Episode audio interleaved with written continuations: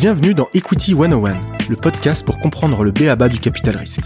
Je m'appelle Alexis Ménard, je suis investisseur chez Go Capital et mon objectif est de partager avec vous tous les meilleurs conseils et retours d'expérience pour comprendre le capital risque et le financement des startups. Pour cela, j'interviewe toutes les semaines des entrepreneurs qui ont créé des boîtes incroyables et les investisseurs VC qui les financent. Si vous appréciez ce podcast et souhaitez recevoir toutes les semaines les nouveaux épisodes dans votre boîte mail, n'hésitez pas à vous inscrire à la newsletter sur equity101.io. Bonne écoute Bonjour à tous, aujourd'hui dans Equity 101, j'ai le plaisir d'accueillir Romain Lavaux, partenaire chez Partech. Salut Romain. Salut Alexis.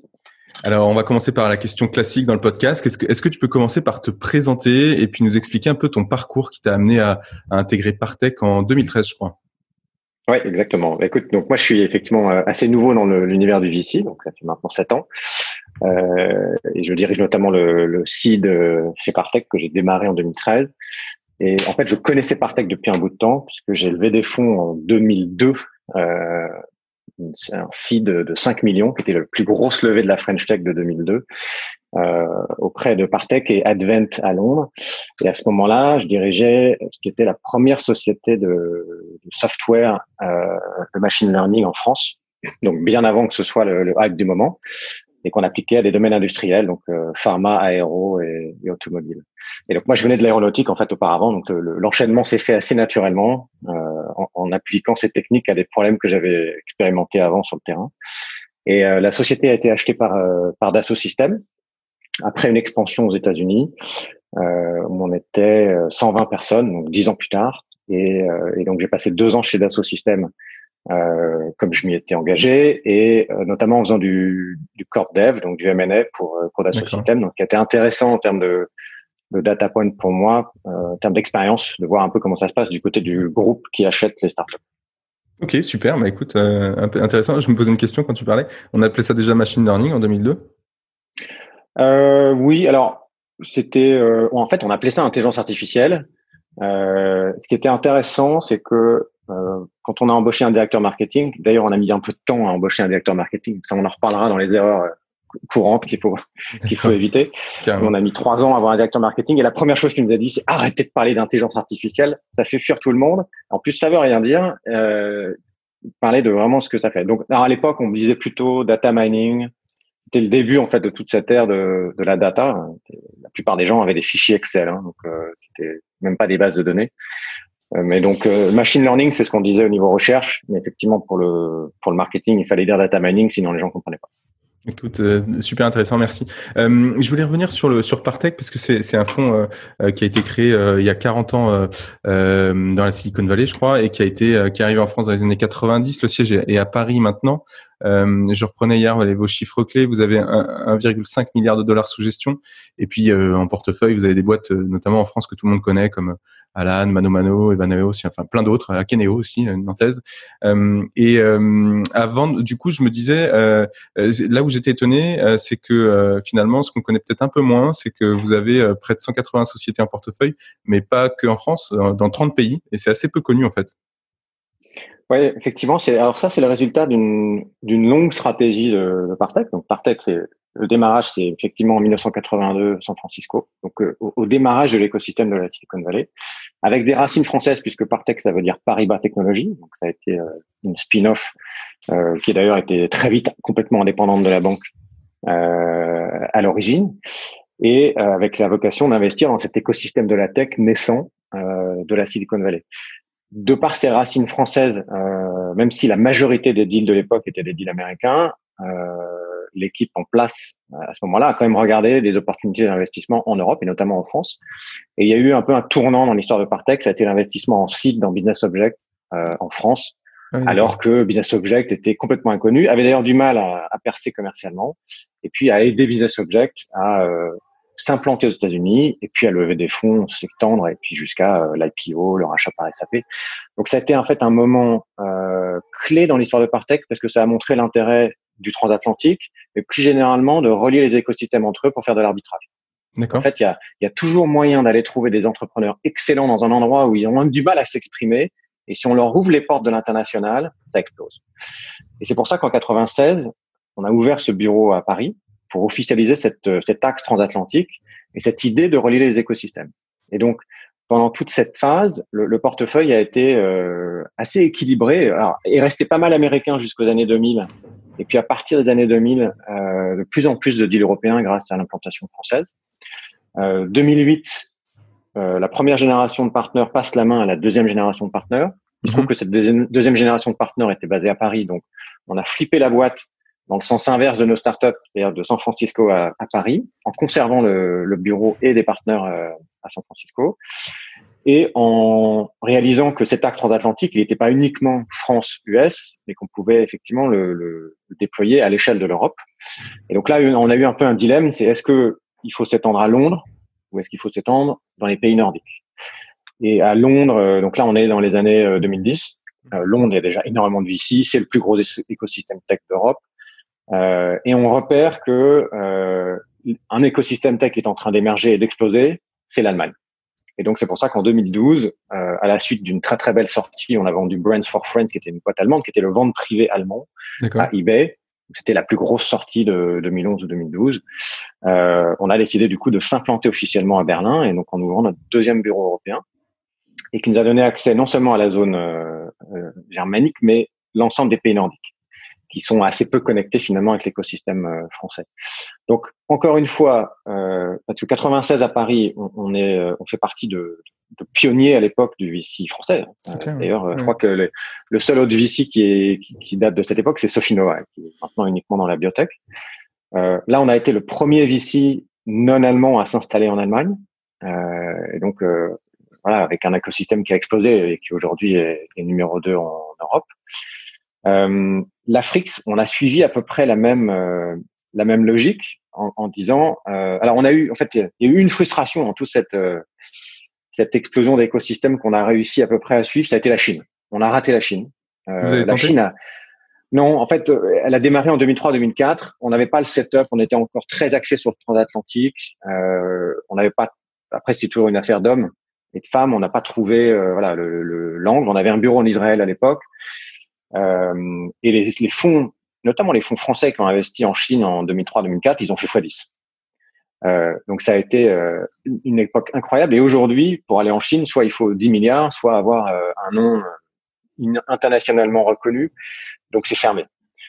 Et on s'est dit, quels sont les écosystèmes susceptibles d'exploser comme la Chine euh, et, et, que cette fois-ci on pourrait, dans lesquels on pourrait investir. Donc c'est là qu'on a repéré l'opportunité africaine, pour en reparler et dans lequel euh, on a vu effectivement un écosystème qui ressemblait à l'Europe 15 ans avant, et donc avec la, volonté de trouver des partenaires. Et, et la deuxième zone euh, dans laquelle on a également regardé de manière beaucoup plus précise, c'était l'Asie du Sud-Est, euh, qui ressemble à la Chine il y a, il y a 15 ans en termes d'écosystème, de population. Et donc c'est pour ça qu'on a décidé de lancer un fonds dédié à l'Afrique, et que assez logiquement, on va regarder très précisément le, la zone Asie du Sud-Est toujours étant dans l'idée d'être voilà dans ces, euh, ces piliers d'un écosystème qui se structure. C'est ce qui nous vaut aujourd'hui une place assez unique de fonds étrangers dans la Silicon Valley. Ça fonctionne parce qu'on est là depuis 40 ans. Mmh, mmh. euh, il suffit pas d'ouvrir un bureau à San Francisco. Il faut vraiment faire partie de ce network, avoir fait des deals, avoir partagé des, des, des dizaines de boards avec d'autres VC américains pour que ce network fonctionne et que la pompe de, de, de deal flow euh, s'amorce. On a déjà euh, euh, une quinzaine de sociétés en Asie du Sud-Est et ça, ça va être le, la base probablement de, de l'expansion suivante. Donc c'est comme ça que, ce, que ouais. Partex s'est construit à, à, à l'international avec toujours une histoire de, de euh, essayer d'être les premiers dans un écosystème qui se structure et surtout de les connecter entre eux. C'est ça la, grosse plus-value pour les entrepreneurs. Et justement, votre, euh, votre, euh, finalement, votre angle d'attaque, euh, c'est le, c'est le, si j'ai bien compris, hein, c'est le seed, dont toi tu es responsable. Tu, tu, tu gères finalement la partie seed chez Partech. Euh, J'ai regardé encore hier soir les chiffres, c'est, plus de 300 millions de dollars que, que vous avez sous gestion sur cette partie seed, euh, que vous investissez encore une fois dans, dans les écosystèmes que tu viens de décrire. comment tu, comment, comment justement vous positionnez le seed sur sur cet écosystème mondial, sur les quatre continents? Comment est constitué votre portefeuille? Et comment ça a évolué là ces dernières années? Alors, il faut effectivement que je te, te, donne un peu le contexte de, de notre gamme de fonds, euh, parce qu'on va du seed jusqu'au growth. On est organisé avec euh, donc, trois équipes, trois familles de fonds, euh, le seed, le venture et le growth, qui ont chacune leur stratégie géographique euh, et, et, même thématique, on va dire. Je vais, je vais t'en parler. Et ce qui est intéressant, c'est que ces équipes sont indépendantes. On n'investit pas dans les mêmes deals. et donc notamment on ne se suit pas les uns les autres. Ça c'est quelque chose qui est assez méconnu dans notre dans notre modèle. C'est aussi pour ça que les, les fonds de seed sont maintenant gros, et qu'il faut avoir la capacité à suivre, à se suivre nous-mêmes en A et B. Concrètement, ça veut dire que ton fonds de ton fonds de, venture ne suit pas tes investissements que tu as fait en seed. Hein, c'est ça que ça veut dire? Non, non, non, non. Et le gros non plus. Euh, ce qui est assez sain finalement, puisque euh, bon, d'abord il n'y a pas d'effet de signal, parce que si le venture suivait, il suivrait dans une ou deux boîtes par an et, pas les autres. Euh, et, et, à l'inverse, c'est très intéressant parce que euh, notre job devient d'être justement euh, apporteur de deal flow à l'ensemble des autres fonds de venture. Euh, et ce qui est intéressant, c'est qu'il y a un retour d'ascenseur. C'est que donc moi j'ai des calls tous les mois avec les plus gros fonds de série A en, Europe et, et certains dans, d'autres géographies pour justement leur donner une sorte de preview sur ce qui va sortir de notre portefeuille et ce qui sera sur le marché. Mais à l'inverse, ils m'envoient des deals de site qui sont trop tôt pour eux. Euh, donc ça, c'est finalement un mode de fonctionnement qui marche très bien, qu'on n'aurait pas forcément si on était, euh, si on se faisait concurrence au niveau de la série. Et donc, euh, effectivement, avec 300 millions de dollars, on est parmi les plus gros investisseurs de, de sites dans le monde. Euh, on fait euh, deux à trois investissements par mois, et c'est réparti en sites pour le coup sur euh, plus de 20 pays, je crois que c'est quasiment 25 pays. Quand, euh, quand j'ai démarré la partie site de Partech, c'était 90% France en 2013. Notre premier fonds, il était euh, très français. Ça nous a permis aussi de roder nos process de décision, d'apprendre à décider vite. Euh, parce qu'en site, c'est comme les appartements dans Paris. Hein. Quand il y a une bonne opportunité, c'est parti en 24 heures. Euh, donc, il fallait adapter nos process de décision, qui étaient des, des process venture, à cette partie seed qui a des codes un peu différents. Et puis sur le fond 2, on a décidé de d'internationaliser, donc d'avoir euh, euh, beaucoup plus d'US, donc d'utiliser notre présence Silicon Valley pour faire euh, un déploiement, donc à peu près deux tiers Europe, un tiers un tiers US. Ça c'était 2015. aux US, en fait, c'est des deals très syndiqués en site, donc on met les plus petits tickets que ce qu'on met en Europe, mais on fait beaucoup plus de deals. Ce qui fait qu'aujourd'hui, le plus gros portefeuille site de Partech est, en, est dans la Silicon Valley, en nombre de deals. Et puis, euh, quand on a commencé à avoir du deal flow euh, en Asie du Sud-Est, alors tout simplement parce que Y Combinator a commencé à s'intéresser à, la zone et a, et a, en fait a pris quelques top startups dans ses programmes à partir des années 2016-2017. Et on a commencé à faire des investissements. Il n'y avait pas beaucoup d'investisseurs américains qui acceptaient de faire des deals dans des boîtes basées à, à Singapour. Et en fait, ces deals sont incroyables. C'est-à-dire que c'est euh, les meilleurs TRI pour l'instant qu'on enregistre euh, dans tous nos portefeuilles confondus, c'est en Asie du Sud-Est. Donc ça nous a donné envie de euh, mettre l'accélérateur en termes d'allocation. Et donc sur mon fonds 3, on a euh, plus de 20% du, du fonds qui est dédié à l'Asie du Sud-Est. Et il est probable que sur le fonds 4, on aille encore un peu plus loin. Donc ça, c'est ça a été l'évolution le, le, un peu progressive de cet international, ce qui fait qu'aujourd'hui en CID, euh, le, la France, ça représente moins de 25%. C'est important euh, parce que c'est aussi l'endroit où on a le, plus de ressources. C'est pas euh, et le plus de deal flow. Mais c'est vrai que c'est un deal flow très international et euh, qui est intéressant pour les, les founders parce que ils rejoignent une communauté justement de d'équipes euh, sur euh, trois voire quatre continents. Mais du coup, j'ai deux questions. La première, c'est euh, comment tu fais pour pour sourcer euh, les, les, projets de qualité? Parce que le site, c'est il faut être dans les écosystèmes, faut aller chercher tôt, faut aller chercher des signaux faibles, faut faut il y a plein de choses qui sont qui sont qui sont pas du tout séquencées comme comme comme en série A ou série B où tu peux plus facilement sourcer.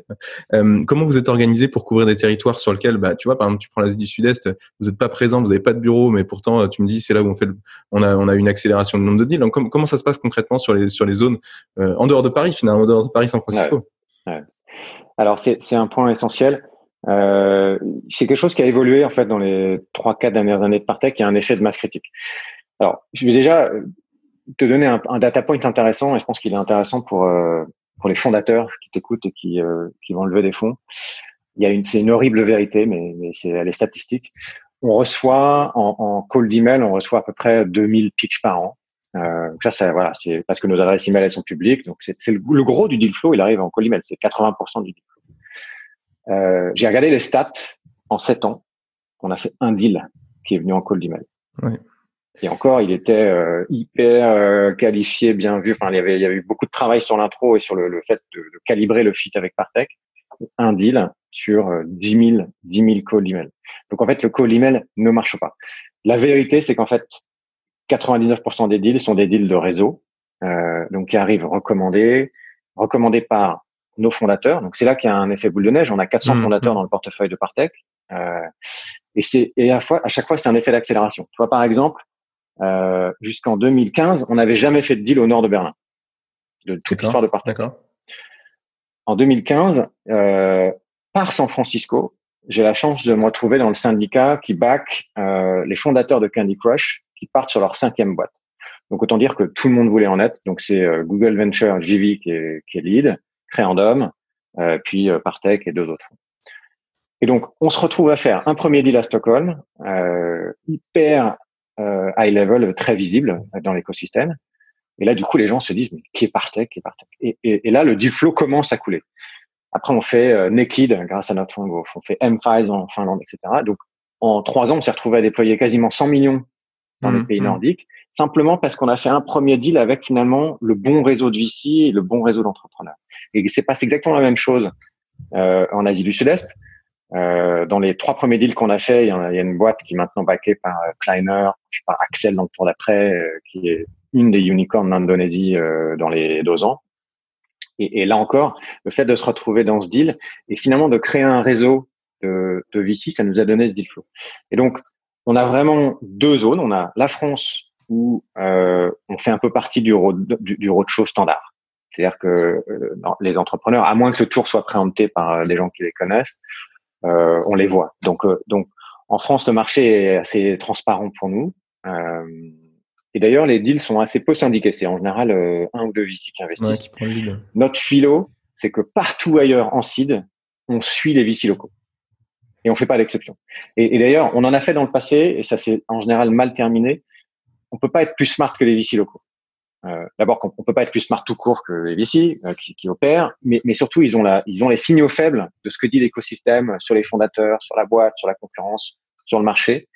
Et donc c'est c'est quasiment aussi important pour nous euh, en termes de critères de deal que d'avoir le bon syndicat. Et donc c'est devenu notre notre source de deal flow numéro un, d'où cette cette importance d'échange de deal flow entre VC. Ouais, ça c'est vraiment la source. Donc, donc entrepreneur. Si mmh. voilà. Si t'as pas moyen de... un... Vas-y, vas-y, je t'en prie. Tu vois, quand je demande à un de nos fondateurs euh, euh, quel est, euh, quels sont les trois bons entrepreneurs que tu as vus euh, dans le dernier trimestre qui sont en train de lever des fonds, en fait, ils ont toujours des noms. Donc, passer par les entrepreneurs. Tu vois, moi, j'ai un, un, un, pourvoyeur de, de deals euh, de très, très bon calibre. C'est Jean-Charles Samuelian, patron d'Alan. Euh, il est lui-même angel dans des boîtes. Voilà, il m'appelle, il me dit, Romain, tu, tu, tu, te feras ton idée, mais je te conseille de les voir, tu perdras pas ton temps. Et à chaque fois, je perds pas mon temps. Mmh, ça, mmh, c'est mmh. ça, c'est une source très très précieuse de, de deal flow. Ce qui est intéressant, c'est que il va se faire rappeler, comme, hein, Jean-Charles. Hein. Bah, ça, voilà. mais, mais, comme c'est comme c'est exponentiel, euh, tu vois, avec deux deals par mois, euh, ce réseau il augmente de manière très très rapide. Ah non, c'est super intéressant. Euh, et, euh, et est-ce que je me posais aussi la deuxième question que je me posais quand tu parlais tout à l'heure, c'est est-ce que vous avez le même process de décision quand vous investissez à Paris, à Stockholm ou, euh, ou, ou j'en sais rien, ou, ou, en, ou en Thaïlande? Alors, en seed, c'est le même process partout. En fait, chaque fonds est organisé, euh, voilà, avec son une sorte de comité d'investissement pour le fonds. Et puis il y a, il y a pour les, les, gros tickets et notamment pour les réinvestissements, il y a le comité euh, Partech, donc euh, à ce moment-là, c'est l'ensemble des partenaires qui, qui, votent. En général, sur les réinvestissements, on a, on a un peu plus de temps. Et donc, pour rester agile, on a des comités d'investissement par fonds. Donc, c'est les partenaires du fonds qui décident. Et euh, comme nous, les partenaires sont répartis de toute façon euh, sur les différents bureaux, on décide euh, ensemble. Mais en revanche, on est capable de décider en deux meetings. C'est aussi la promesse que qu'on fait aux entrepreneurs de seed, c'est qu'on leur dit, euh, tu auras une réponse, ça c'est sûr, et tu l'auras rapidement. Et, et si c'est non, tu le sauras tout de suite. Si c'est oui, tu le sauras aussi tout de suite. Et on est capable de se communiquer très vite. Et c'est pour ça que beaucoup de nos deals sont d'ailleurs en note convertible. C'est le standard aux US. Hein. Euh, c'est presque le standard en Asie du Sud-Est aussi. Il y a que l'Europe de l'Ouest qui, qui, qui, fait encore des deals en equity, en seed, qui pour moi est une perte de temps et d'argent assez colossale. Ah, pourquoi tu dis ça euh, tu, tu, peux creuser sur parce que parce qu'un tour d'equity c'est trois mois, c'est 30 000 euros de frais d'avocat euh, pour quelque chose qui va être complètement renégocié en série A pour les 50% de boîtes qui y arrivent. Mmh, mmh. Donc, donc, alors que la note convertible, oui, c'est vrai, il y a, y a, zéro protection de l'investisseur. Donc, c'est une question d'aversion au risque, mais franchement, si on fait du seed, c'est que le risque, euh, on est capable de le gérer. Et donc, euh, euh, soit la boîte marche pas, et de toute façon, ça sert à rien d'avoir fait un pack d'actionnaires. On perdra tous notre argent, ça fait partie du jeu. Mais si elle marche, de toute façon, l'investisseur qui arrive en lead en série A, il va tout renégocier. Et on redépensera 30 000 euros, voire plus, de, frais d'avocat, et à nouveau trois mois. Donc autant tout déplacer à ce moment-là. Finalement, la valo, on arrive quand même à s'entendre puisqu'on parle de cap, de discount, tout ça. Donc euh, on n'élude pas la discussion de valo. En revanche, c'est vrai que ça sert à rien d'avoir un board euh, avec une gouvernance hyper précise en seed où de toute façon, parfois les boîtes, il y a trois personnes et deux slides. Euh, donc c'est d'adapter finalement le, les moyens au stade de la boîte. Donc moi, je suis vraiment un fervent défenseur de, de la note convertible. Elle fait gagner du temps à tout le monde, aux entrepreneurs les premiers.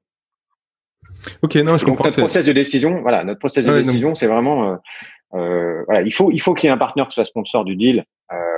Donc ça, on fait, on fait une paire avec un, un analyste ou un associé dès le premier meeting. Euh, mais le deuxième meeting, il se fait avec l'ensemble des partenaires et on est, on est capable dans les deals les plus rapides, dès ce moment-là, de dire OK. Et c'est parfois dans la même semaine. Et pour que ça reste agile, on a bloqué en fait dans l'agenda de toute l'équipe de site, des 10 personnes, trois slots de pitch par semaine, donc qui permettent d'avoir une sorte de fast track dans lequel. Euh... Et après, il y a, y a, la, y a la partie du deal. Donc c'est vrai que quand on est en France, en plus en général des deals euh, justement en equity, donc il y a une deal très profonde qu'on a le temps de faire. Euh, c'est aussi pour ça qu'on s'astreint la discipline de travailler avec des très bons fonds locaux quand on est en follower à l'étranger et que c'est eux qui font la due deal. Et il n'y a pas mieux qu'un fonds local pour faire la due deal d'un deal local. Hum, hum, hum. Ouais, non, c'est sûr. Et, et euh, je voulais parler du coup de un peu du, de l'écosystème euh, africain. Euh, là, je regardais également les chiffres. en 2019, c'est il y a eu 2 milliards d'euros de dollars investis en equity en Afrique sur 250 investissements. C'est c'est plus de 75% de croissance en un an, fois 5,5 en 36 mois. vous, vous avez décidé de lancer, tu en as parlé un petit peu tout à l'heure, Partech Africa en 2018, avec un fonds qui fait aujourd'hui un peu moins de 150 millions de dollars. Euh, vous êtes le premier VC français en Afrique, je pense. Euh, et, tu disais tout à l'heure, euh, l'Afrique, c'est l'Europe il y a 15 ans. Ça, ça veut dire quoi concrètement? Alors c'est l'Europe il y a 15 ans en termes de VC. Maintenant, euh, en termes de population et dynamique, ça n'a rien à voir. En fait, qui a été vraiment pour nous la prise de conscience, c'est quand on est tombé en 2017 sur un, un, chiffre qui donnait le nombre de smartphones, pas de téléphone, mais de smartphones livrés euh, sur le continent africain, et que ça venait de dépasser l'ensemble des smartphones livrés en Europe c'est là qu'on s'est dit, euh, il est en train de se passer quelque chose hmm. sur l'écosystème digital africain. Alors effectivement, à l'époque, euh, c'était 500 millions. 2017, c'est 500 millions d'investissements sur tout le continent américain. C'est rien. Hein, 500. La France, aujourd'hui, c'est 5 milliards. Donc, euh, donc 500 millions sur tout le continent africain. C'est 12 heures d'avion dans les deux sens. C'est l'équivalent d'une province française. Donc, donc à l'époque, c'était tout petit. On a fait le pari que cette poussée du digital et la poussée démographique incroyable du continent et l'appétit d'une classe moyenne émergente allait allait créer une opportunité. Euh, et donc on n'a pas seulement été le premier VC français à s'implanter, on a été le premier VC non africain à s'implanter euh, à s'implanter en Afrique. Et ça s'est fait aussi parce qu'on a trouvé on a trouvé les bonnes personnes. On a une équipe incroyable, euh, Tidjane et Cyril. Cyril, c'était un entrepreneur. Il a travaillé pour des startups euh, américaines sur tout le continent africain pendant 20 ans. Euh, et Tidjane, il a dirigé Google pour l'Afrique euh, dans les 7 ans qui ont précédé. Et donc c'est euh, les deux ont un réseau incroyable euh, sur le sur le continent et on a réussi à lever d'ailleurs à lever beaucoup plus que ce qu'on espérait, 123 millions d'euros, qui pour un premier fonds à l'échelle de l'écosystème africain est un énorme fonds. Euh, et aujourd'hui, on fait partie des cinq plus gros investisseurs africains, euh, sachant que euh, le top 5, c'est il y a en gros IFC, donc qui est l'équivalent mondial de la, BPI, donc ça dépend de la Banque mondiale. Donc IFC, International euh, Finance Corporation a investi en fait dans des, des projets euh, plutôt avec une vocation de développement euh, et d'impact. Il y a un fonds néerlandais à impact euh, qui s'appelle Goodwell qui investit aussi. Euh, il y a euh, un fonds basé en Égypte et puis 500 startups. Voilà, ça c'est ça c'est le top 5. on, on, lancera un fonds 2 probablement dans les 18 prochains mois parce que c'est un, un incroyable succès en fait ce mouvement d'Afrique et surtout, comme tu le disais, un, un écosystème qui en, avec une croissance fulgurante. Euh, c'est, voilà, on est quasiment sur du x2 tous les ans, porté par euh, euh, voilà une, une, démographie incroyable. Le Nigeria, c'est 200 millions de personnes et c'est une moyenne d'âge de un âge médian de 18 ans. C'est euh, la, la, génération Z Ouais, c'est impressionnant les, les, chiffres, les chiffres de croissance effectivement euh, que, que, que tu dis. Euh, et, et, tu parlais du Nigeria et, euh, et encore une fois, quand tu regardes les financements, le, le 80 85% du financement est dirigé vers quatre pays Nigeria, Kenya, Égypte et Afrique du Sud. Comment t'expliques un peu cette, c'est, la place dominante de, de ces pays-là dans l'écosystème tech africain Et, et est-ce qu'il y a un pays francophone qui, qui, qui sort du lot? Alors, c'est vrai que les, pays francophones sont, sont très en retard. Euh, le pays francophone qui sort du lot, qui est d'ailleurs euh, cinquième, c'est le Sénégal.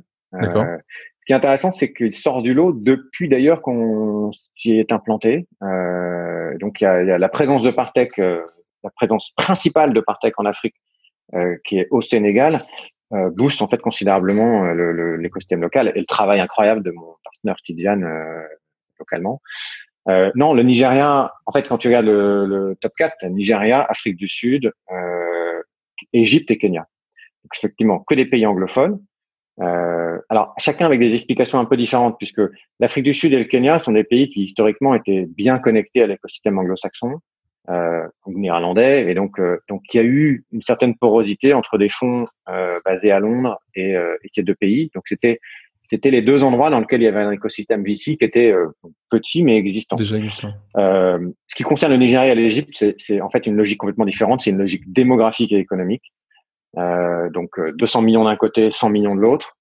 Euh, des pays. Alors, le Nigeria est beaucoup plus riche grâce au pétrole que, que l'Égypte, mais dans les deux cas, on a une population très jeune. Qui, qui, accède en fait à la classe moyenne, qui sort de la, de la pauvreté. Hein. Pas, ce ne sont plus des pays pauvres et euh, donc dans lequel la première chose qu'on possède dans la vie, c'est un smartphone. Et quand on a envie de consommer, euh, qu'on a un peu d'argent et qu'on a un smartphone, bah, il faut une infrastructure digitale. À, à Lagos, hein, qui est la capitale du, du Nigeria, euh, c'est 20, c'est plus de 20 millions de personnes. C'est une mégalopole. Euh, il y a que 5 centres commerciaux, c'est tout pour pour 20 millions de personnes. Il n'y a pas l'infrastructure brick and mortar pour consommer. Et mmh. donc, un entrepreneur qui arrive avec la bonne offre, euh, elle part en exponentiel. C'est ce qu'on voit d'ailleurs en Indonésie qui a, les, mêmes caractéristiques. Et, justement, quels sont les profils des, des, des, des funders là qui, qui, qui, montent les boîtes euh, sur ces écosystèmes dont tu parles, Nigeria, Égypte, Kenya et, Afrique du Sud? Ils ont quel background? Ils ont quelle expérience? Est-ce que tu peux nous donner des exemples en fait, euh, tout simplement?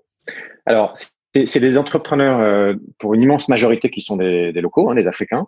Il y a à peu près 10-15% d'entrepreneurs qui sont voilà des, des, des, Européens ou des Américains qui sont implantés de longue date dans le pays et donc qui démarrent des boîtes, qui sont assez expérimentés en général. Et alors, les, des fondateurs africains, ce qui est intéressant, c'est que c'est un peu une deuxième génération d'entrepreneurs. La première génération d'entrepreneurs africains, c'était en fait des entrepreneurs qui euh, étaient éduqués dans les universités américaines, euh, Ivy League, et qui lançaient des boîtes euh, depuis les États-Unis mais avec euh, voilà une idée transatlantique, avec des business euh, qui s'opéraient pour partir en Afrique.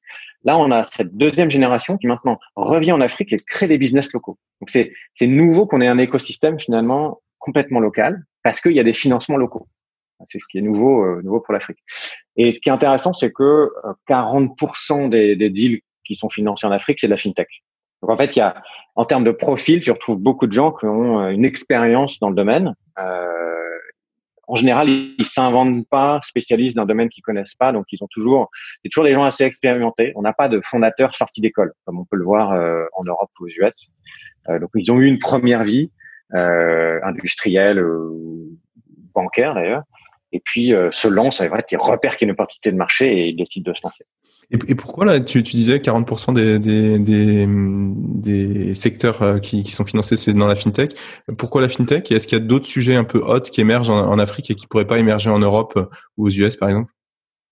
Alors, euh, en fait, il y a, y a, une chose, c'est que l'Afrique est en avance sur nous sur le, le, le les paiements mobiles, mais bien en avance. Ça, ça m'amusait quand mon partenaire Tidiane débarquait à Paris euh, en, en, 2018 et qu'il me disait mais comment ça je peux pas acheter mon croissant avec mon mobile? Mmh. c'est juste normal. en fait, cette, euh, il y a une sorte de leapfrog euh, du, du, continent. Ils sont passés directement dans un univers de paiement digitaux et avec tout ce que ça comporte en B2C, en B2B, euh, le crédit, etc., les savings.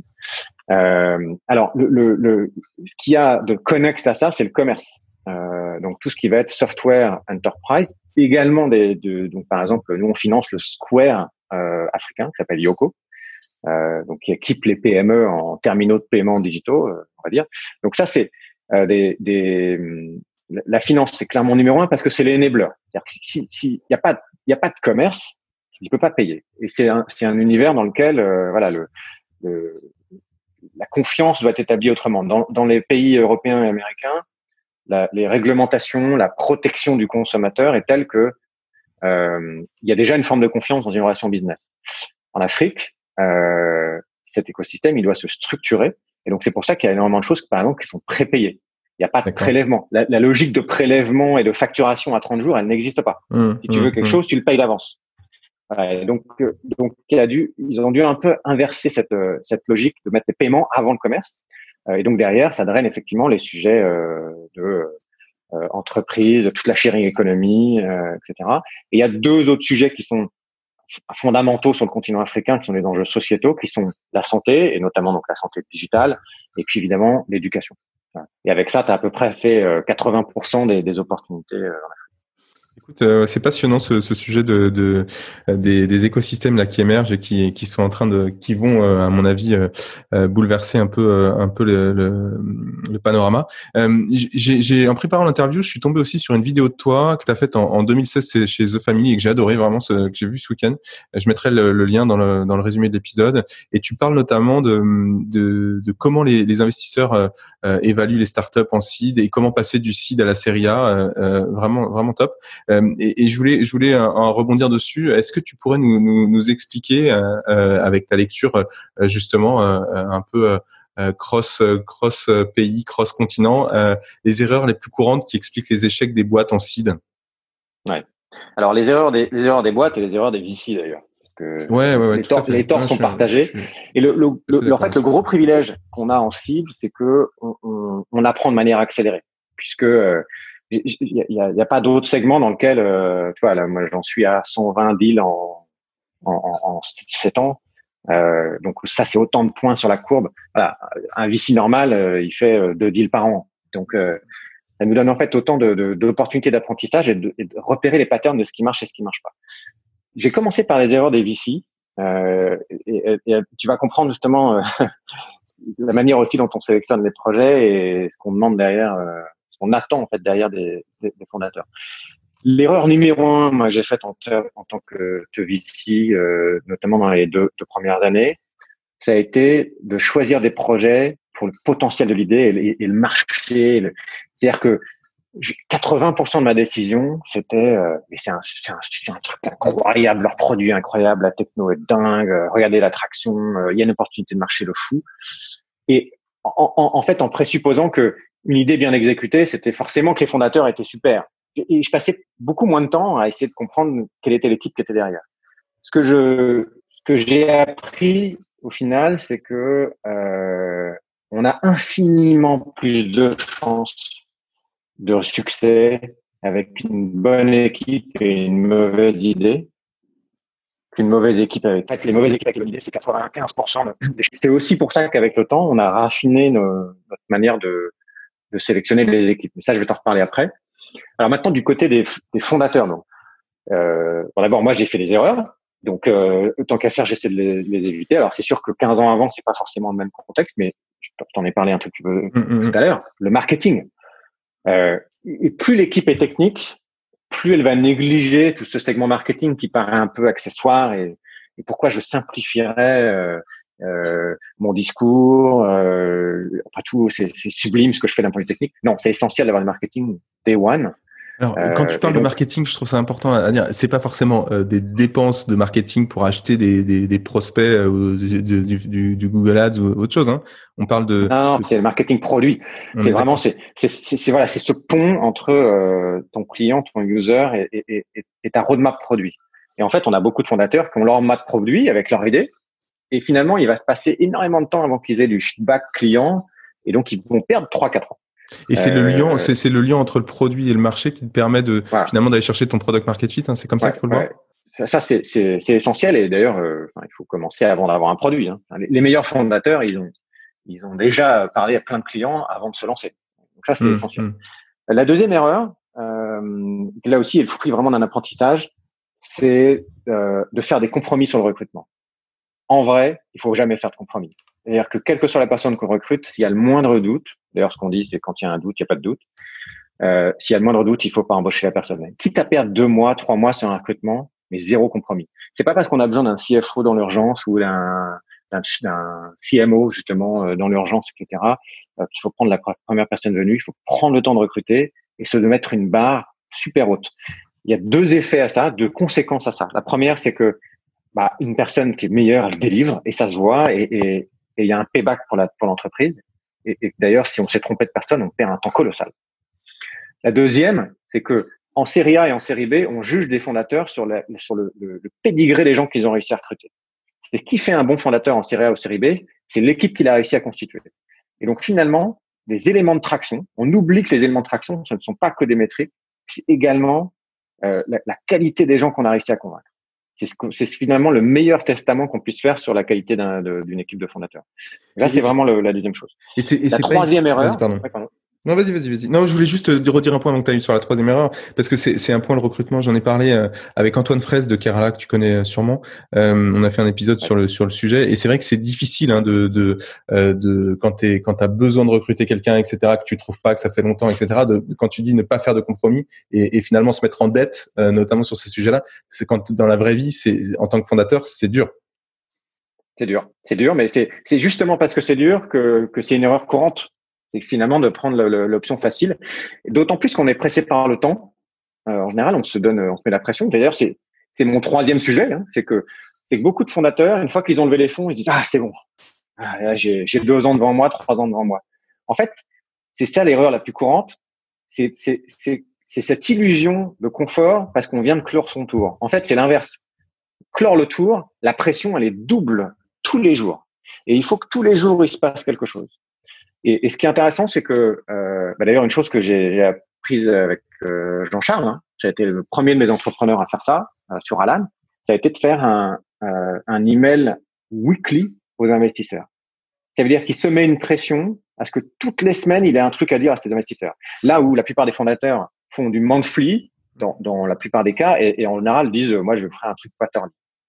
Mais le fait de se dire, il faut que toutes les semaines, il soit passé quelque chose et j'ai progressé et je, et je mets dans, je mets toute ma boîte dans une dynamique de momentum où je, je, je il va se passer des choses. C'est incroyable. Et donc c'est d'ailleurs une best practice que je, je, je déploie maintenant euh, sur, sur l'ensemble des l'ensemble des boîtes dans lesquelles j'investis. Alors certains fondateurs euh, veulent pas ou n'arrivent pas à prendre ce pas, mais ceux qui y arrivent, c'est incroyable. C'est quasiment autoréalisateur. Qu'a fait, qu'a fait Jean-Charles qui était euh, qui était fou, c'est que quand il a commencé à discuter avec Index avant la série A, euh, il n'avait pas besoin de lever des fonds. D'ailleurs, c'est assez remarquable avec Alan, c'est qu'à chaque fois qu'ils ont levé, ils avaient, ils avaient jamais besoin de lever. Et donc, il, il discute avec Index. Il dit, bah, écoutez, c'est un peu trop tôt. Euh, C'était d'ailleurs d'un commun accord. Et euh, il leur dit, bah, écoutez, si vous voulez, je vous mets quand même dans ma weekly. Évidemment, Index a dit oui. Ah, au bout de trois weekly. ok. mais, non, mais c'est ça. Et au bout de trois weekly, Index est revenu en mettant une term sheet préemptive sur la table. Il a eu raison. Euh, et, et, voilà, c'est la force de se, de se, mettre dans une logique de momentum où dès le lendemain de la levée de fonds, on se dit il faut que toutes les semaines j'ai progressé et toutes les semaines je redresse la barre et, et, et je donne une transparence. D'ailleurs, ce qui est intéressant, c'est que cet email, c'est pas qu'un email aux investisseurs, c'est surtout pas un email aux investisseurs, c'est essentiellement un email aux équipes. D'ailleurs, c'est un email fait par l'équipe. Mais toute l'équipe est au courant de ce, à, ce sur quoi on a progressé cette semaine, ce sur quoi on est en retard. Et ce battement de cœur de la semaine, il est essentiel pour maintenir un rythme tambour battant jusqu'à la Serie A, parce que là aussi, le, la triste vérité, c'est qu'il y a un monde entre les boîtes qui lèvent au bout de 12 mois leur Serie A et celles qui lèvent au bout de 24 ou plus. Et en fait, c'est, c'est malheureusement le site, c'est le premier point sur la courbe. Et donc, la vitesse à laquelle on est, on est, on est capable de mettre ce deuxième point sur la courbe mmh, donne la mmh. pente. Et, et c'est cette pente initiale, elle, elle va suivre toute la vie de la startup derrière. Voilà. Donc ça, c'est vraiment ces trois, ces trois sujets c'est l'importance de combiner le marketing et la R&D très très tôt. Nos, nos euh, pas, de pas, de, pas, de compromis. pas de compromis sur les sur le recrutement et puis euh, mettre du momentum dans tout ce qu'on fait, c'est essentiel et c'est cette espèce de schizophrénie de l'entrepreneur entre euh, le court terme et d'avoir la vue sur l'horizon sur ce qu'il est en train de construire. Écoute, c'est passionnant. Euh, j'aime beaucoup, notamment, euh, et, je le note, la, dernière partie sur le, weekly, euh, euh weekly report, on va dire ça comme ça, qui, permet de, de, de, finalement de, de, se mettre dans une dynamique folle. on, arrive à, la fin de l'interview. J'avais une dernière question. Tu as, commencé à en parler tout à l'heure quand tu parlais des, critères d'investissement des, VC et, l'importance de, de, choisir la bonne équipe et de, se focuser beaucoup plus sur l'équipe que sur le potentiel de marché. Et, et en fait, moi, j'ai une petite frustration, c'est que à chaque fois que j'interviewe euh, quelqu'un, un VC, ou que, que je lis une interview d'un VC, on lui dit, bah, euh, c'est quoi les critères? Bah, ok, c'est l'équipe. Bah, ok, très bien. Mais so what? Ça veut dire quoi concrètement? Euh, quand quand t'as quand deux meetings pour pour évaluer un projet en seed Tu les passes notamment, j'imagine, la plupart en remote. tu fais comment pour évaluer concrètement le, la qualité des fondateurs? Qu'est-ce que tu recherches? Comment tu évalues ça avec des exemples concrets? Alors ça, c'est un sujet qu'on a pris à bras le corps il y a à peu près deux ans. Effectivement, avec le constat que oui, comme tout le monde, euh, on sait que l'équipe, c'est le, critère euh, numéro un. Maintenant, on est à réaliser que dans notre mode de fonctionnement, puisque tu vois, on a des partenaires sur euh, quatre continents, il y a quatre religions, une très grande diversité, sept nationalités. Quand quelqu'un dit c'est une bonne équipe, en fait, ça ne veut pas forcément dire la même chose que quand c'est un autre partenaire qui le dit. On s'est rendu compte que cette notion de bonne équipe, c'est quelque chose de très subjectif. Et en revanche, nous, pour prendre des décisions ensemble, on avait besoin de justement de l'objectif. Et donc, on a travaillé sur deux choses. La première, c'est nos biais à nous. Parce que quand on, on, on, discute avec une équipe, finalement, on projette plein de choses. C'est le résultat d'un échange qui fait aussi une bonne équipe, c'est la qualité de l'interaction. Et donc, dans cette interaction, il y a tous nos biais à nous. Donc, on a commencé par un, se connaître nous-mêmes. Donc, toute l'équipe a fait du MBTI. Euh, ah donc, on a tous nos profils, euh, nos biais, et on sait même décoder comment pensent les autres. Donc, c'est le lien entre les lignes. Et puis la deuxième chose, ça a été effectivement de, de se donner une grille de, euh, presque quantitative pour évaluer ces critères. Donc, on a cinq grands chapitres, cinq grands domaines avec cinq critères à l'intérieur à chaque fois. Donc, on a une note sur 25 pour juger d'une équipe. Et donc, dans chaque mémo d'investissement, on passe en revue cette grille qui couvre en gros les cinq grands sujets. Il y a un, c'est c'est le niveau d'ambition. Et ça, c'est euh, c'est la chose numéro un. Si je dois, si je dois en prendre qu'une, c'est ça pour moi. C'est le niveau d'ambition de, de l'équipe fondatrice d'ailleurs. C'est pas seulement le mmh, fondateur, hein, pas, des, entrepreneurs. Euh, et donc là, on a cinq sous-chapitres pour essayer d'évaluer ça, et c'est jusqu'où ils sont prêts à aller pour y arriver. Euh, deux, c'est euh, le, vraiment la qualité de leur raisonnement, euh, leur raisonnement, leur vision. Euh, voilà. Et donc ça, c'est c'est, on va, on va lire entre les lignes de ce qu'ils nous disent, la manière dont ils répondent aux questions. Ça, c'est très important. Trois, c'est la dynamique d'équipe. Alors, on dit toujours, on finance jamais de solo founder. C'est pas vrai. On a des solo founders. Maintenant, pour eux, la barre est encore plus haute. Et donc, pour la plupart, c'est des équipes de deux ou trois. Et donc, là encore, c'est très important d'identifier la complémentarité dans cette équipe. Qu'est-ce qui fait qu'elle est unie? Euh, qu'est-ce qui fait qu'elle va gagner? Parce que notre footprint euh, intercontinental fait que littéralement dans la même semaine, on a parfois trois fois le même pitch trois fois la même idée à la près des équipes qui se sont jamais parlé. Et donc la question pour nous après, c'est quelle est la meilleure équipe pour porter ce, ce, ce projet. Donc ça, c'est une analyse de l'équipe. Le quatrième sujet, c'est euh, la qualité de son exécution. Et donc là, ça va de euh, leur culture d'entreprise, euh, l'éthique, la qualité du pitch. Je surpondère avec le temps de plus en plus la qualité du pitch. Pourquoi? C'est que je me rends compte qu'un entrepreneur, finalement, il passe 90% de son temps à pitcher. Parce que ce qui est plus important pour l'entrepreneur, c'est le recrutement, c'est de convaincre les gros clients et c'est de lever des fonds. Pour les trois, et un jour de se vendre. Euh, ou, d'ailleurs, euh, que ce soit en bourse ou que ce soit un hacker, il faudra pitcher. Et donc, cette qualité de pitch, malheureusement, euh, même si on peut s'améliorer, mais on s'améliore de 20, 30%, on s'améliore pas de 300%. Et donc ça, c'est quelque chose, on l'a ou on l'a pas. Et donc, je surpondère ça. Et alors, encore plus pour les entrepreneurs français, la qualité de pitch en anglais. Euh, ça, c'est un peu le test ultime. Il y a des entrepreneurs qui sont extraordinaires en français et on les met en anglais. Euh, bah, ça marche pas. Et ça, malheureusement, on sait que ça va limiter la capacité de la boîte à lever des fonds et à s'internationaliser. Et, donc, ça fait partie des critères. C'est pas un logo, mais ça fait partie des critères. Et le cinquième, c'est justement euh, pas un critère de l'entrepreneur seul, c'est le fit, la qualité du fit avec nous c'est un fit humain, c'est un fit éthique, c'est un fit euh, de vision, de sujet. Est-ce que nous aussi on s'identifie? Il faut que nous aussi on soit passionnés par le par le sujet. Et donc il y a parfois des entrepreneurs à qui on dit non. Ils ont tout bon, c'est une super idée. C'est juste c'est pas un truc sur lequel nous on sent qu'on est passionné et sur lequel on va se défoncer pour les aider. Et en fait, c'est aussi essentiel dans les chances de succès de la boîte. Voilà. Donc, c'est ces cinq critères qu'on passe en revue de manière. Euh, alors, chaque critère est un peu qualitatif, mais l'ensemble de la grille constitue quand même une analyse quantitative qui est assez universelle maintenant chez Partech, quelles que soient d'ailleurs les étapes de, de financement. Romain, euh, un grand merci parce qu'il y, y, a énormément de choses hyper intéressantes que qu'on a discuté. Donc, euh, je te remercie beaucoup. Euh, j'ai été j'ai été vraiment ravi d'échanger avec toi et, et merci encore d'être passé dans Equity 101. Merci, merci Alexis. C'est fini pour aujourd'hui. Si vous avez aimé l'épisode, dites-le moi par mail, LinkedIn ou sur Twitter. Et puis n'hésitez pas à le partager sur les réseaux sociaux. Un dernier point, si vous voulez me soutenir et me donner un petit coup de pouce, vous pouvez noter Equity 101 5 étoiles avec un petit commentaire dans Apple Podcast. Ça prend 30 secondes et ça compte énormément pour m'aider à gagner en visibilité et à faire connaître le podcast à plein d'autres auditeurs. Merci beaucoup et à très vite